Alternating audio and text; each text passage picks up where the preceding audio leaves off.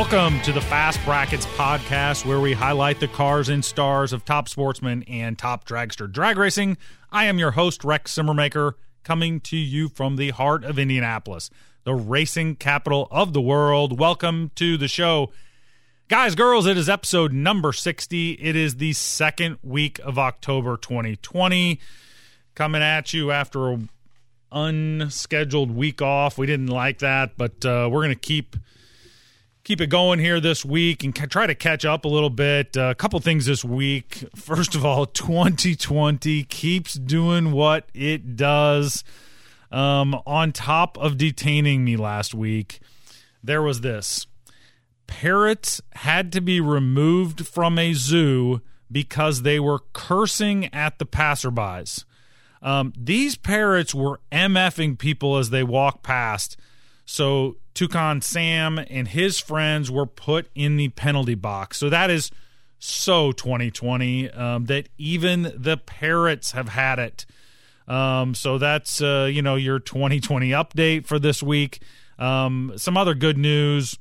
Um, I did get the red dragon back from the chassis shop, so that was that was really exciting uh, last week. Um, the, the that car, as you guys may or may not know, was purchased two years before I was born. Was driven by my dad for a long, long time, and then I drove it for a while, and then went upside down last year, and it is now back from the chassis shop, and it is about 300 plus pounds lighter than it was, and it is uh, taking next step now as we speak uh, to be out on the racetrack near you early next year. So I am very excited about that. Also, it's October. So that means that uh, we have some Halloween parties coming up. If you are not racing, uh, at least hopefully there will be some Halloween parties. Um, and let me offer this out there too. If you are ever in doubt about what you should go as, I have a very specific set of skills when it comes to Halloween costumes. And I am here to help all you have to do is reach out, and I will help you make the tough decisions that come with choosing your Halloween costumes. Uh, girls are pretty easy. Just be a sexy whatever. You can be a sexy cop, you can be a sexy nun, sexy robot, whatever. It doesn't matter. Just make it sexy. Bam, you are set. All set. Guys, it's a little tougher, but I have you covered. Um, I'm very, very good at this. Uh, so if you need me, I'm here just get at me. Um, in either event, um, th- there's lots and lots to cover for you in this episode, so um, we better get to it. I've I've got a great guest on, a couple great guests on for you today. Um, we've got a whole group of guests bumping into the beams. Then we have Ryan Burba, who is a quick 16 promoter out of Ohio. He's going to come on and talk uh, what he does, and I'm excited to have him on. So um, I can't wait to get it on. Let's go do it. So do whatever it is that you do while you're listening to the show. Make your commute, clean the shop, work on the old heap. But metaphorically speaking, get your helmet on, get strapped in, because here we go. All right, let's make a pass. Let's get this thing hot. Put it in the water box. Uh, guys, girls, there were big big news this week. Um, and it's actually it was last week, but it was still great news of our association, the National Hot Rod Association and Camping World completed their multi-year deal to make Camping World the title sponsor of the NHRA, stealing that reign from the evil cocaine salesman. Uh, this, of course, was presented at the St. Louis National event and was great news for our sport uh, and likely is one of the best sponsors we could have hoped for, given that what we do ends up being camping out a bunch. Uh, so that is really good synergy. Um, and uh, excited for all of us really to be able to replace uh, the Coke that quickly. But we should talk about this also because, of course, everything has to be political in 2020. So there was some consternation from some groups because we uh, overall are primarily conservative in nature in our sport, uh, mostly, like I said before, not even by choice, but by necessity, uh, given that the Dems will just tell us flat out that they hate our sport and want to stop it if they possibly could. Uh, so that somewhat demands a certain take uh, in the political realm here. Um, but in either event, Marcus Lemonis, the CEO for Camping World, did make a statement about if you don't condone racist behavior and speech, then he doesn't want you as a customer of Camping World. All right. So many people took that to mean that Mr. Lemonis said he didn't want Trump supporters at Camping World. That is decidedly not what he said. Um, and like almost everything that the media reports, that nuance was lost in translation and misconstrued to mean something that it wasn't. Um, by all accounts, at least uh, nothing I can find in his statements or you know in Twitter, uh, whatever it might be. Mr. Lemonis doesn't hate Trump supporters, uh, but instead he does not want to cater to racists, which is perfectly fine by me. I can absolutely get down with that.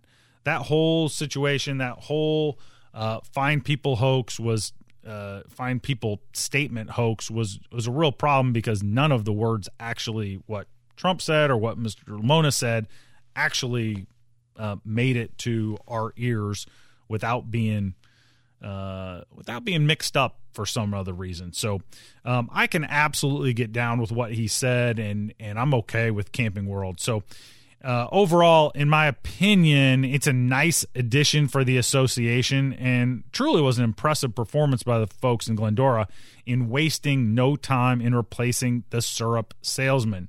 Um, the other notable event that happened in St. Louis, and this is not so good, was that it got incredibly windy and the track was extremely cold.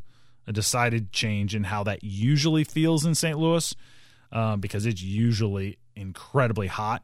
Um, and what it set up for was some absolute wild crashes in St. Louis. Um, and and there's this. Some people think that we need more of this in our sport to attract fans.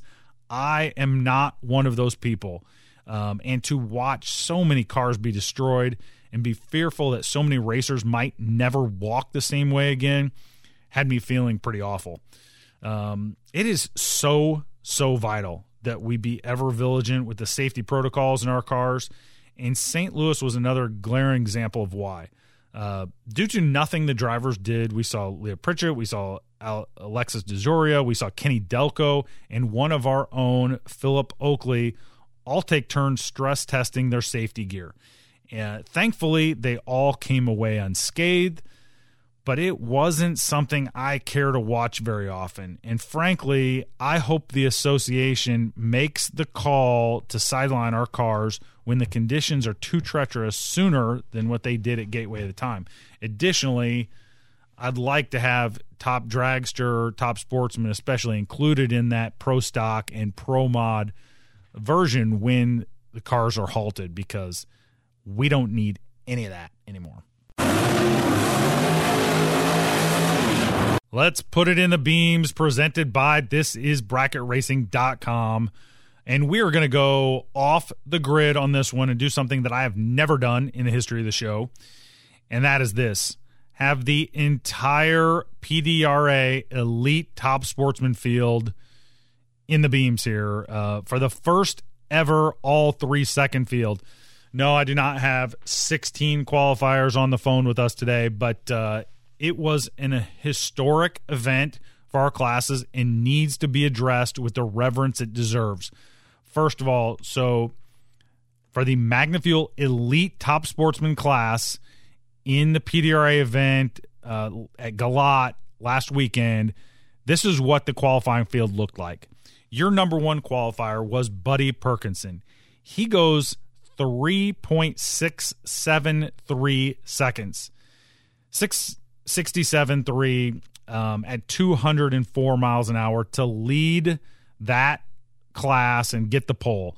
It's amazing. Those are pro mod numbers pretty much anywhere you go, um, or have been the majority of the year. So Buddy Perkinson is number one.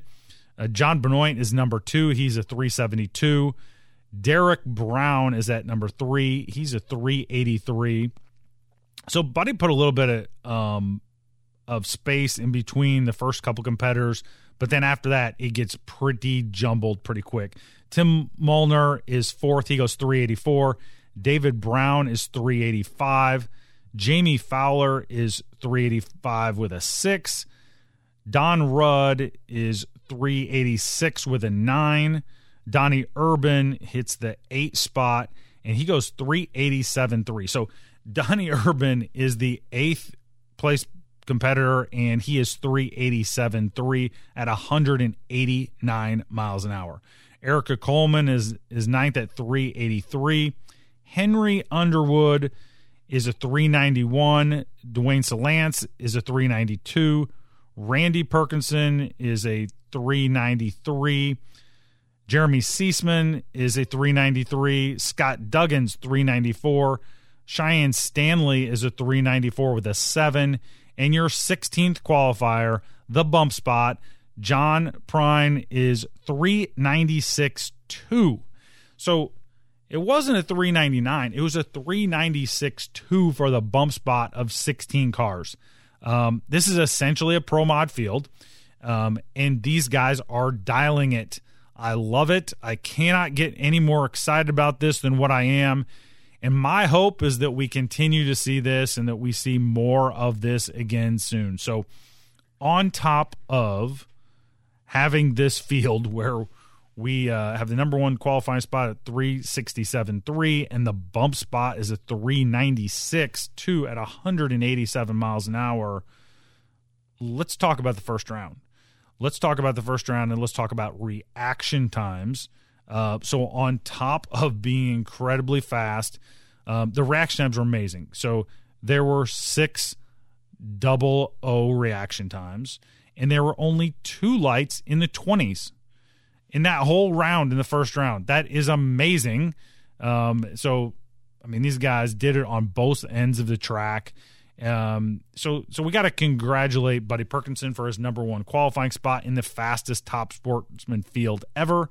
And congrats to Donnie Urban for winning the fastest top sportsman field ever. Um, because Donnie Urban gets it done over Dwayne Salance in the final. Donnie is 15, a couple above to win, and uh, man, just an amazing performance. Those uh, four rounds were really, really good. Essentially, every single time they lined up, it, there was a fantastic race and uh, and extremely fast. And for my money, this is the format that makes the most sense to me. Um, this elite 16 and then another 32 or another 48 or whatever it might be. I mean, I think let the big dogs eat, uncork the fastest 16, and let them rip the pavement apart. Um, it is awesome racing. And if the fastest want to compete against the fastest, I mean, they do. They there's a reason why the PDRA draws who they are, draw, and it's because the fastest on the planet want to compete against the fastest on the planet. Um, I believe that this similar setup would work in other associations. Um, it certainly has worked for the PDRA. And uh, once again, we should congratulate all of those who made the first sub three second field, who made it a historic field ever, and really put on one of the best shows we'll see all season long. Today's half track report is brought to you by dragracelawyer.com, and we have just a lot of action to get to. So I'm going to get right into it. Obviously, not being able to get you caught up last week put me a little bit behind. So we've got some action to get to. You. And um, first of all, when we go to their Division One had a double at VMP, and so starting with the top dragster side, their first event of the weekend. Their number one qualifier was Alan Kenny. He goes 614.2 at 221 miles an hour. And Alan goes from the number one spot uh, to the winner circle. He uh, wins over Albert Staffarini, and um, I think I pronounced that right, Albert. And uh, that is uh, that's a nice win for Alan. Goes number one, and then to the winner circle. Um, on the top sportsman side, there were 35 cars. Uh, 19 cars were in the sixes, and your number one qualifier, Stop me if you've heard this before. Lester Johnson, he goes 629 2 at 236 miles an hour. Uh, but your winner was John Taylor over Ron Regal. Uh, John was 18 2 above for the win. So congrats to John Taylor and Alan Kenny for winning that first leg in VMP. Um, then on the second side of that double, um, there were 25 cars that loaded up for that second event, and your number one qualifier was Stephen Furr. He goes 6'10 with a 9 at 216 miles an hour. Uh, stepped it up a little bit, take the top spot away from Allen. And your winner, you've heard her here on the show before, was Brooke Foley over Brandon Miller. Brooke was just nasty. I mean, she was 12 dead on 2 in the final and just does not leave a window for Brandon Miller. So congrats to Brooke Foley on her win in top dragster there. On the top sportsman side, there were 31 cars. Lester Johnson gets it done again. He amped it up a little bit, goes 618-1 at 240 miles an hour. Folks, in a door car, in that shoebox, that 55 Bel Air goes 240 miles an hour. He's got both those turbos spinning right now, and it is incredibly impressive. And um, boy, that 610 index does not seem to be a problem for him going, uh, or I should say, it's going to be a problem for him fairly quickly. Uh, but your winner was Alvid, Alan David Watsky over Ronnie Proctor in a double breakout final. So congrats to Alan David Awaski for getting that win in Top Sportsman.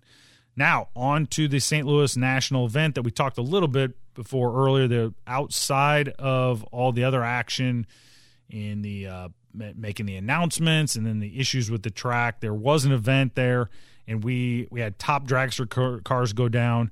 Uh, Philip Oakley was your number one qualifier. He goes 6'11, 7 at 235 mile an hour. Unfortunately, that was the best part of his weekend. Um, he had um, that terrible accident later on, as as we talked about a little bit. Uh, but your winner is Patrick Forrester over JB Straswag. Patrick is 009, one above three in his first final round to win his first Wally Parks trophy. So, congrats to all those competitors in Top Dragster that battled, stayed there on Monday to get it done, and especially to Patrick Forrester. Moving west to Thunder Valley, Noble, Oklahoma, there was uh, NHRA Division Four event. Uh, not highly attended, but really competitively um, competitive cars that showed up. So in Top Dragster, there were 13 cars. Your number one qualifier was David Nation. He goes 613 for the top spot. And your winner was Kyle Seacrest over Bill Swan. They were dead even reaction times off the line, and Kyle Seacrest gets there first for his first Wally Trophy. Congrats to those guys on a on a great race, and congrats to Kyle for getting his first Wally. Uh, on the top sportsman side, there were 14 cars. Bob Galitti is your number one qualifier. He goes 631 with a one. And then Bob goes from the top spot to the winner circle uh, Bob beats Kyle Firestone in the final. Bob has a starting line advantage. Kyle looks like maybe had some issues down track, and Bob wins his eighth Wally, third of this year. So Bob really on fire this year. Nicely done to all those out in uh, Thunder Valley. Uh, continuing to move west on the NHRA Division Series. Uh, Division 7 had a, a double at Wild Horse Pass Raceway in Chandler, Arizona. Um, the first leg of that uh, double divisional had 34 cars in top dragster show up. The bump was a 736, but your number one qualifier was Shonda Blinzler. She goes 6'11 2 at 232 miles an hour. But your winner was Dan Naylor over Steve Kasner. Dan, was 007 dead 9 16 total not giving the Kaz man any room and Dan Naylor gets his first Lucas Oil Drag Racing Series Wally Parks trophy.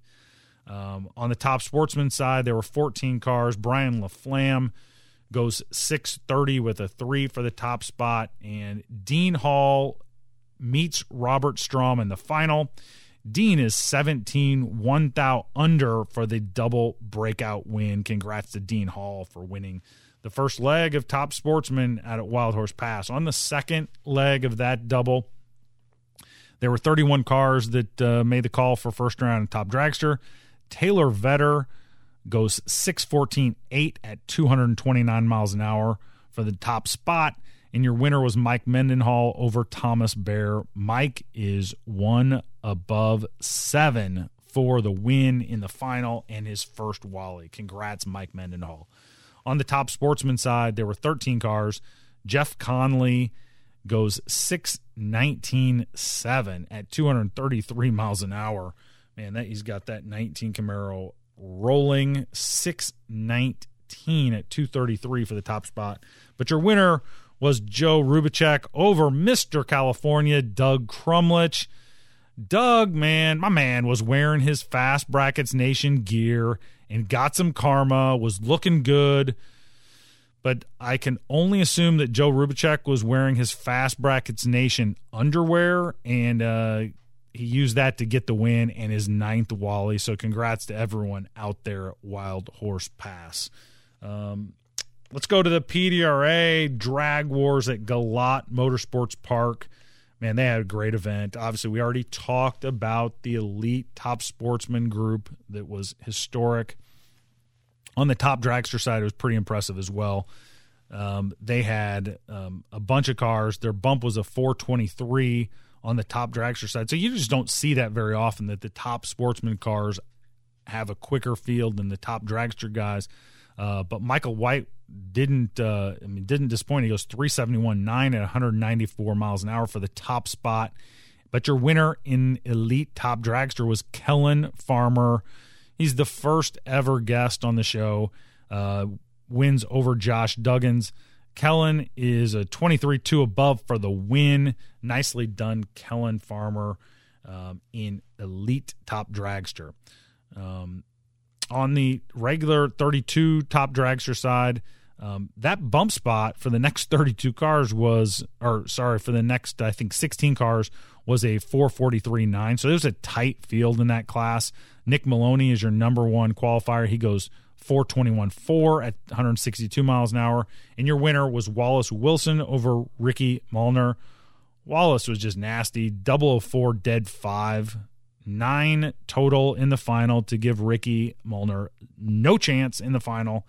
Um, so congrats to Wallace Wilson on getting a win in that really nice uh, field. I mean, you've got a bump spot of 424, or sorry, top spot of 424 and a bump spot of 443. That's a that's a bunch of cars. They're really close together, and it was just great racing out there to watch or to be part of. Uh, we talked about the elite top sportsman side, so we, we got to talk about the top sportsman 32 um, there were 45 cars trying to make that 32 car field. And if you're Zach Hauser, you go 397.5 at 173 miles an hour, and you don't make the field. You are the number one qualifier in the regular 32 group. Um, can you even imagine going a three second uh, top sportsman eighth mile pass and then not qualifying? It just uh, is amazing what these cars are doing right now. So congrats to Zach Hauser for getting the number one spot. But your winner was J.R. Ward in his 67 Nova in the final. Congrats to J.R. Ward. And really, everyone who showed up and put on a fantastic show at Galot for the PDRA Drag Wars. Uh, there was also some action in the Midwest Drag Racing Series, um, but they've wrapped that up. We're going to talk about that next week. Um, also, we'll talk because um, we want to really dig into that a little bit. Um, we're also going to talk about uh, the results from Rockingham and the NHRA Division Two event next week.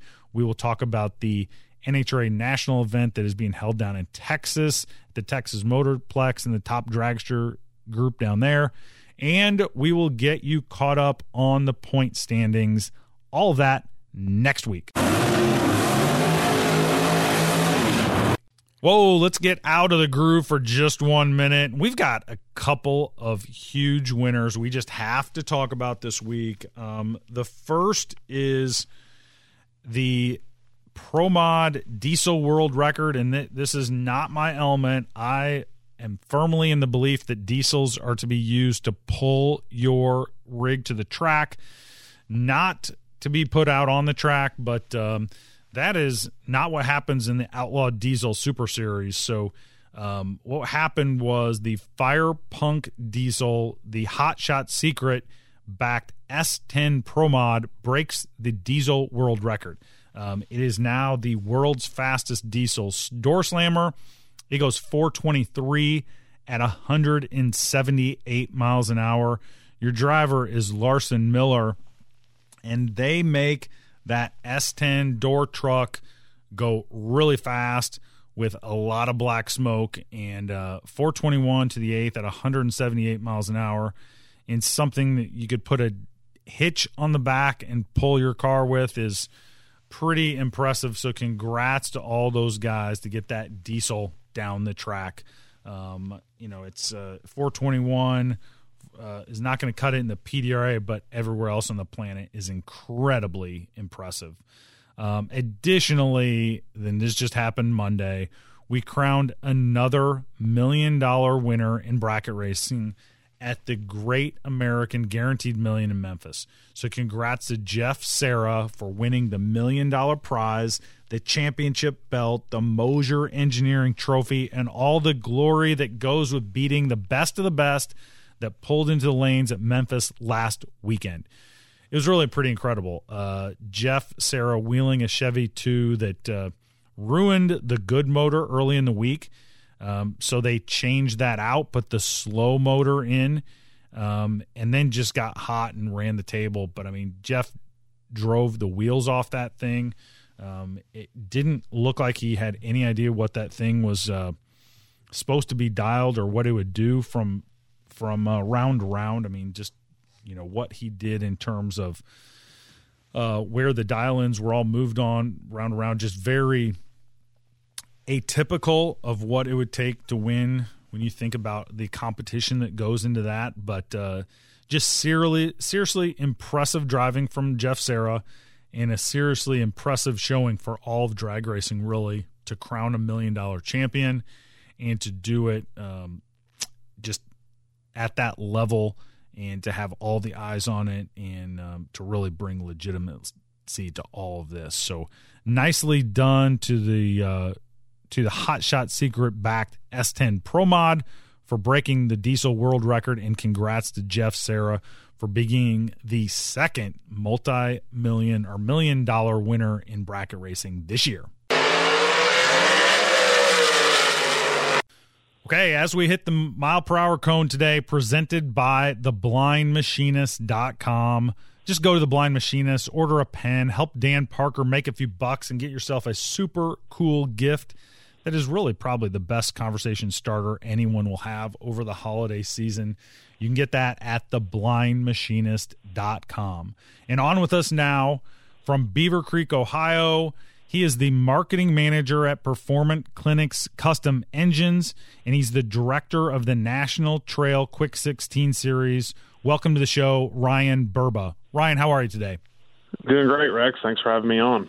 Yeah, I appreciate you coming on. You know, at, on the show, we talk a lot about obviously the NHRA series, the PDRA series, the Midwest uh, drag racing series, but I think what you're doing at National Trail is really vital. So I wanted to have you on because it it is really sometimes the first opportunity guys get at uh, trying their hand at qualifying races, and so I'm really excited to have you. Yeah, I'm excited to be here. Um, let's let's go back before you uh, before you're organizing race events, and let's let's talk about how you got started in racing. What's your backstory? Yeah, ab- absolutely. Well, I'm a third generation racer. Uh, my dad still races today. Back when I was growing up, he had a wheel stand in '69 Nova, and today he's got a top sportsman car.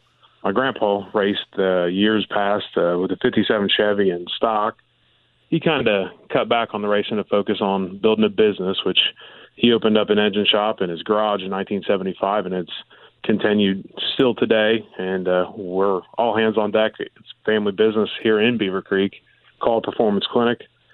a little smaller size shop than the major names, but we're still cranking out the same performance and quality as everyone else. Right. Okay. Gotcha. So I mean, you're around it from day one, and uh, you you didn't have any choice but to be addicted to it, did you? I didn't have a chance to do anything else.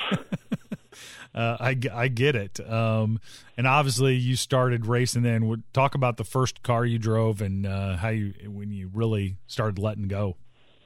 Yeah, well, uh, the first race I was in was a, a high school eliminator at our local track, Kil-Kare, and uh, my hand-me-down beater, which was a '95 Cutlass, and uh, we runnered up the first day out. Now there was only two cars, but it still sounds a lot better as a runner-up right.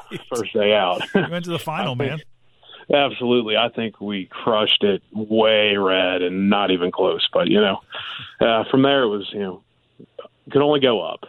Uh, I didn't do the the juniors. Uh, Dad was traveling a little bit more back then, and I mean, I having fun, you know, going and watching some you know, quick eights pretty much every weekend back then. And then uh, he moved on from his Beretta that he had. He had a Bickel Beretta back then. He moved on to a '63 Corvette, and the Beretta kind of became a hand-me-down too. And I was able to get in that the year I turned 16.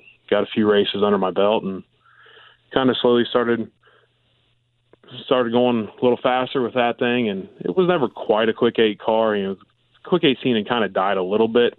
I was able to sneak into a few races and actually uh, won a quick eight track championship at Edgewater. I honestly forget what year that was. And then uh, that same year, he had actually wrecked his Corvette. Next year, he took the drag or uh, took the Beretta back and kicked me into a dragster, and I've been in a dragster ever since. And uh, just within the last couple of years, you know, started going a little faster. Put a big block in, big block Chevy in it, and going quick eight racing myself. Well, the, you just bumped up in in my opinion because uh, this is a maybe an unpopular opinion, but I love those Berettas. I absolutely loved them, and uh, and I wish we made more of them still yet to this day. But uh, that, you know, it's kind of funny. Every once in a while, you'll you'll go to a track and you'll see a couple of them, and uh, we still have. Uh, we don't have the Beretta. We sold it to one of our engine customers, but it's still right there. They park with us out there at Kil-Kare, so we still see it. It's still out there, and you know, uh, it was an 88 model, and I swear that that thing's better than a lot of cars that are out there today being built. Those things were, were absolute tanks. Yep. No, that's uh, and they're perfect for uh, you know for exactly what we do, right? I mean, they're they're a great tool for that. So absolutely. Well, so you so you're driving the dragster now, and mm-hmm. um and to, so walk us through that. Walk, walk us through that car a little bit. Yeah, it's a 2019 Diamond dual suspended dragster that uh, I built. Well, actually, had got engaged, and I'd asked my wife, uh, current wife, had said, you know, do you want a honeymoon or do you want a race car? And she said race car. So I was like, all right. Sold. So I built a, I built a new dragster and gave her the old, the old dragster. So that's why I put this one together. That the, the when we first got it out, we kind of called it the honeymoon. Um, but it's a 2019 dual suspended uh, diamond dragster that uh, I don't even have 100 runs on it. It's still still got that new car smell to it. Then uh, we've got 632 big block Chevy that you know Performance Clinic built, steel block, spread port heads, tunnel ram, two carbs, two nitrous systems, and dual suspension and me in it and the steel block. It's it's kind of heavy. It's you know about 2125 to 2150 depending on whose scales you go across. So mm, not not really a a light car, but I built it thinking it'd be a good bracket car and a good fast bracket car, and then kind of developed some some quick races around here, and it's more a fast bracket car than it is just a regular old bracket car, and we don't really go anywhere that we're not spraying it. so right. it works really really well for what we're doing. I think you know could have gone with a lighter chassis, longer chassis, something be a little faster, but uh, I, I like the car the, the way that it is, and it, it works really well for what I'm doing. I think there's definitely some performance we're leaving on the table just because of the weight primarily, but haven't got to a point where we really need the extra hundreds out of it just yet. Well, that is all fine and dandy, but you just shocked me there because I thought there was no such thing as true love, and then what you did was you just told me there's there is still a thing out there. She chose there, a race car hope. over the honeymoon. I just I'm I'm still reeling from that revelation here. Absolutely, yeah. I was I was shocked too. I didn't expect that answer, but I was very thrilled that I got it. Uh, impressive to you, sir. Very impressive. Um, well, let's talk about the. uh, that's uh, that's great stuff, and and obviously um, you're in it, so you know you're doing it every day. But what made you kind of slide to the promotional or the organizational side of the sport as opposed to just continuing to drive?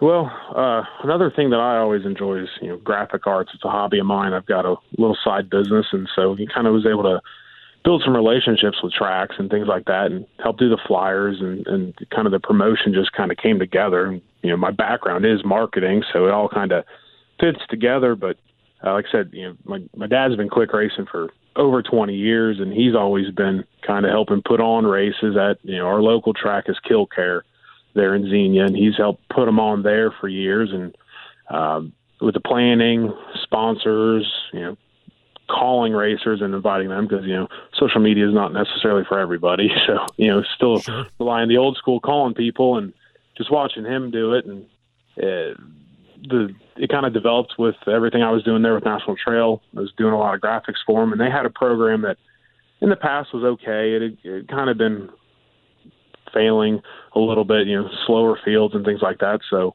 last winter we we had a conversation and decided let's try to revamp this thing before we just throw it away. So I've kind of done similar to what he's done there at Kil-Kare and kind of helped with the program there at National Trail. So you know, we work hand in hand. As far as scheduling goes, we obviously don't want to uh, overlap either of those races at you know the same weekend. At the, you know the two tracks are only an hour and a half apart, and we obviously try to avoid NHRA and PDRA races too. So sure. it almost just kind of fell together as a natural fit. But you know we the the deal at Kil-Kare it's a separate 16 car fields, and it, it does get you know pretty good attendance. This year here at National Trail has been uh, definitely a growing year from what it had been in the past, and it didn't have the greatest reputation of actually being fast in the years past. So it seems like each race, more and more people came, and the fields got a little faster. So definitely encouraged for what the future holds there. Just you know, with the fields that we were able to do uh, there this year, it was an eight-car dragster, eight-car door car. Quick 16 with a door and a dragster final, which is, you know, something that doesn't happen a whole lot, but something a little different. And you know, some of the tracks around here have done that in years past before they completely separated everything. Everything, and I, I it's kind of cool to to bring back almost the, the nostalgia of a door versus dragster final. Right. And have you have you felt like people have really embraced that, or uh, they push back a little bit? I mean, I think you know for a long time it was uh, felt like there was some disadvantage, but if you look at the big money bracket uh, racing finals, I mean, the door cars are winning all the time. So is there is there any pushback from the, the racers at all for having that uh, door car dragster final? Nothing that we had heard uh, specifically, and the way that we kind of tailored the purse was that still get heavily rewarded for winning your quick eight, um, and then the final basically is just a runoff for another two hundred dollars. So I got you. Not really a whole lot at stake, um, and, and it is a point series there.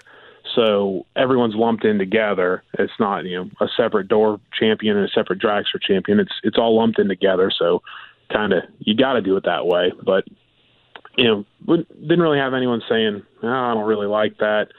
When you by the time you get to the final round, you're not running for much difference, and it's right. You know, it'd be different if you know it's twelve hundred to win and four hundred to runner up. But you know, just by being in the final round, you've already you know got a thousand dollars to you to your name. So really no pressure in that last round. Just kind of a, a, fun little little deal and something different for the fans to see. Right. No, um, that that makes perfect sense. And um, you know, I think what what I think is so necessary is that we have series like this um, because you know people don't just go from uh, nothing to you know let's let's call it uh, you know NHRA Division three or a PDRA sure. elite top sportsman. I mean, you got to you've got to make the progression at least. I think in a lot of ways you should, just from a safety standpoint. Um, and so, do you get a lot of questions? You get newcomers that are saying, "Hey, I'd I'd like to try this, but uh, walk me through the process."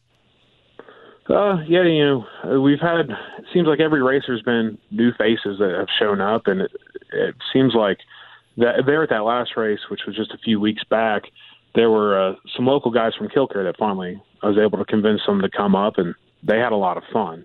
And they said that they're looking forward to, to running the whole series next year rather than just the last couple races. And the way that we had designed the program was uh, National Trails points races are a weekend deal. It's a Saturday and a Sunday race. There's you know test and tune on Friday or a shootout or something like that. Originally, we were going to do just a Saturday race, have Sunday as a rain date. And obviously, no one's schedule finished the way that it looked uh, when it was drawn up right. early in the off season. So, you know, Corona did their thing and then changed everyone's schedule. And with a condensed schedule this year, we ended up having to do just three weekends with a Saturday and a Sunday race. But going forward, the plan is definitely one race a weekend, um, Saturday, with Sunday being the rain date. Um, but you know, if a guy comes up with a fast bracket car and wants to bracket race, he can still run the quick program and bracket race both days. Uh, so that is enticing to some. Not necessarily all the fast guys wouldn't necessarily do that, but you know, there have been guys come from uh, out of state. Like at the last race, you know, Tim Papp was there and he's got a bracket car, so he was bracket racing and then quick racing the fast car. So that worked gotcha. out pretty well for him. Um, and then there were some guys with you know blower cars running you know 440s that were actually running both classes. Right, makes sense. Um, yeah, that's that's a good that's a good setup for guys that want to do both and you know want to get a lot of action in. Um, yeah, and you know the way that the the season kind of opened up, it's you know one tow, and you could technically have three, four, five races if you get there on Friday. So, you know, as far as the, the travel expense, it, it kind of cuts it down. You get more bang for your buck if you know that's what appeals to you. Sure. Yeah, absolutely. And you know, with National Trail, where they're centrally located, there right off of Interstate 70, so you can get there pretty easy from the east and from the west, and you know, north and south isn't too hard coming down off of 71 and then dropping in. So it's really a, a pretty good location. Well, it is, and you know, I know it's been uh, upgraded uh, the last oh, couple yeah. years, and you know, I I have an affinity for that track because it's the the only place I've ever run a perfect uh, made a perfect pass, a triple zip, right. triple zip dead on, and uh, so like I have a I have a, a lot of love for that track. Not that I'd ever get it done again, but uh, but uh, but I have fond memories. So uh, that's that's really good stuff. Um, and you you talked about um, the fact that you've kind of reset this series um, last year and kind of this mm-hmm. was the first year. So, talk a little bit about some of the successes you've had and, and maybe some of the challenges that uh, you you got to address. Yeah, um, I would consider the season to be pretty successful, especially you know, considering what it had been in the previous years. But just in general, if it started up last year, I would still say that it was a successful series. Um, throughout the course of the season, I think there were uh, a little over 60 people that had come out at least for one of the races, and they put their final points up on the the internet. And there's you know only 40 that are listed, and those are guys that you know, have round wins too. So you know there are guys that didn't make the field, and I think that totaled up to be about 60 cars. The door car side was I would have to say very successful this year. I think the fastest bump was a 428, which is you know, wow. scooting pretty good for an eight car field. Yeah, it is. I think the slowest bump was probably a mid 40. Um, I mean, it was really, really well attended there on the door car side. Dragster side was you know, kind of hit or miss. That last race was pretty good. Uh, I think the bump was like a 443 or 439 actually. I think was our last bump on the dragster side.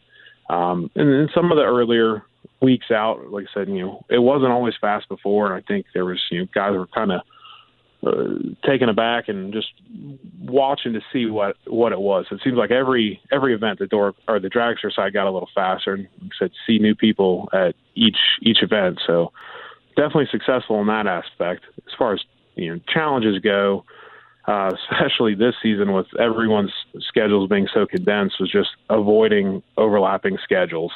Um, there were a couple events that I ended up uh, being on top of like a PDRA race, which you know we hate to do that, but all things considered, with the hand we were dealt in 2020, that it's uh, kind of hard to get a, a perfectly clean schedule with no overlaps. So the moving events kind of kind of was a challenge, obviously. Yeah, I can imagine. Yeah, I mean this uh, this whole year's been a mess from that standpoint. So it sounds it, like you you navigated it pretty well, though. Yeah, I think one thing that we had to our advantage was usually weather is a challenge. Uh, being in the Midwest and Ohio, especially, you lose a lot of races due to rain. And uh, we didn't really lose a whole lot up there at National Trail or even you know at Kil-Kare series. Kil-Kare lost a couple races. Uh, we did have a, a rain delay, a heavy delay at one of the National Trail races, which uh, probably had seen it on on social media. That was the the day that that fog rolled in. They were running till three in the morning. You couldn't hardly see the scoreboards from the starting line. Luckily, they postponed the the quick stuff to the next morning, but uh, we were still running there. I think 11:30 is when we ran second round. Then we ran the uh, the semifinal the next morning. So weather always a tra- excuse me always a challenge, but this year at least played uh, played nicely with us. Yeah, that's that's uh, one of the bright spots I think of 2020 is really we haven't had too many races that have been just rained out or whatever it might be. Um, yeah, and uh, Kil-Kare's got one more race coming up yet this year, which uh, that's that's kind of the the series that my dad promotes a little bit more. Oh, okay. um, that's that's coming up on the 24th, but you know, talks so nicely about weather. We'll see how how she treats us here in another week or two. Right. Uh, it's hard to say. Uh, Ohio in October, you're probably going to be you know 42 or 82. right. Yeah, we don't want to jinx it by talking about the weather too much either. Um, yeah. Well, and so, like the the last Kil-Kare race that we had there in September, there were 60 cars total that showed up to run two separate quick 16s or 34 door cars and 26 tractors. So wow. as far as a success standpoint goes, that was definitely a bright spot for the for the year. That, that was a lot of cars. I don't think the track was expecting that because you know obviously the quick cars take a little bit longer than a regular bracket car, so that added a little bit to the runtime of the program that they weren't really anticipating when the when they opened the gates that day. Sure, but are the tracks seeing a little bit of maybe uptick in the uh, fan attendance if you advertise a quick 16 or a quick 8? Are they? Are yeah, they I would. I would definitely say so. And this year, it's it's really hard to to gauge that just because of you know what you're allowed to advertise and what you're allowed to do as far as fans go. But one thing that National Trail did at that last race, uh, the last quick series race, was on what they call the Halloween Hoot Out, which is kind of their their big end of the year deal. And uh, they had shut the the race down for about an hour, opened it up to public for trick or treat. So there were a ton of kids going trailer to trailer trick or treating, and it was really cool to see.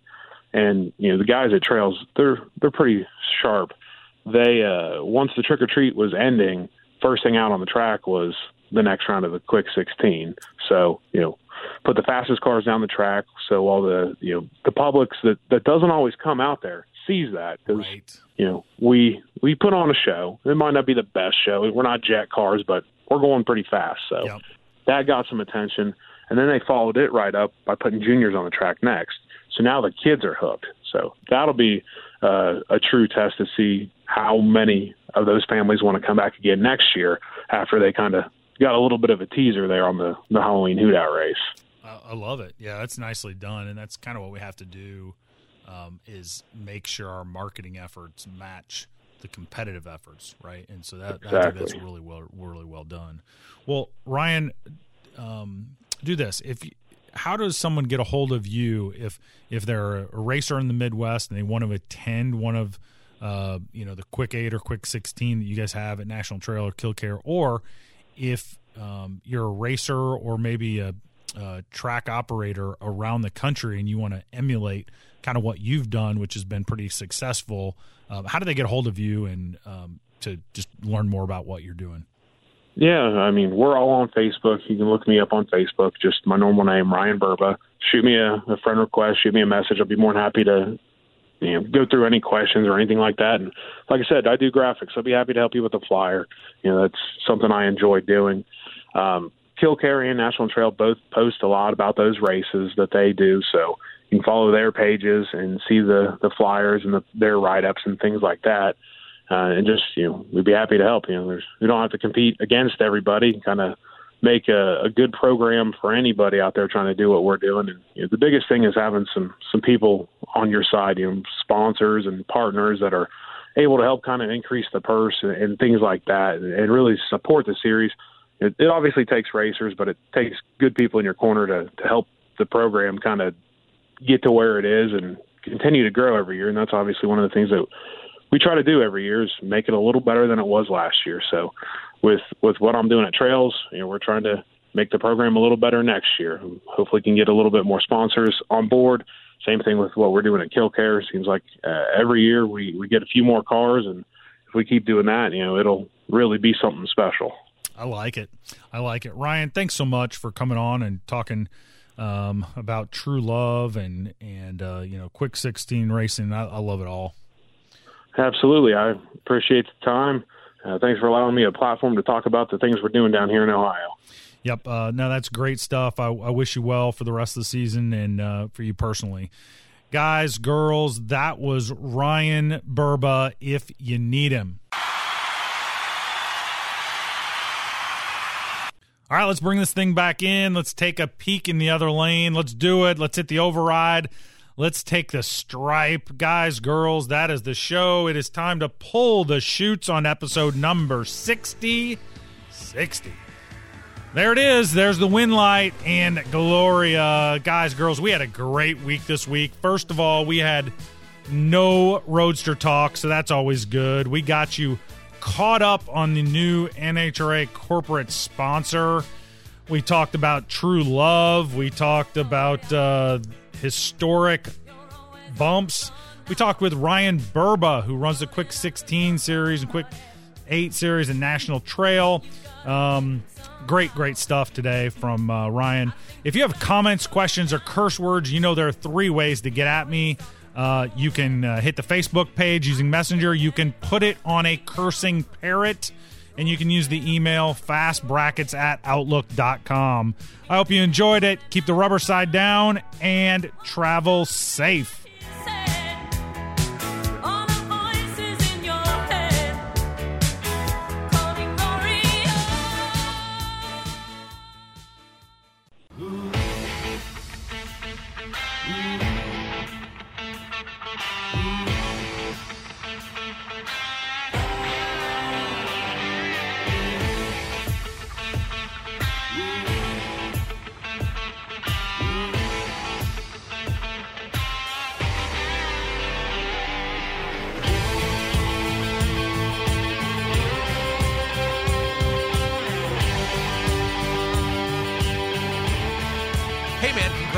On what, sir? 60 straight shows with no roadster talk. Man, it's awesome, isn't it? Like it's it's really been impressive. I'm so impressed. You are the Cal Ripken of no roadster talk. I could not be prouder.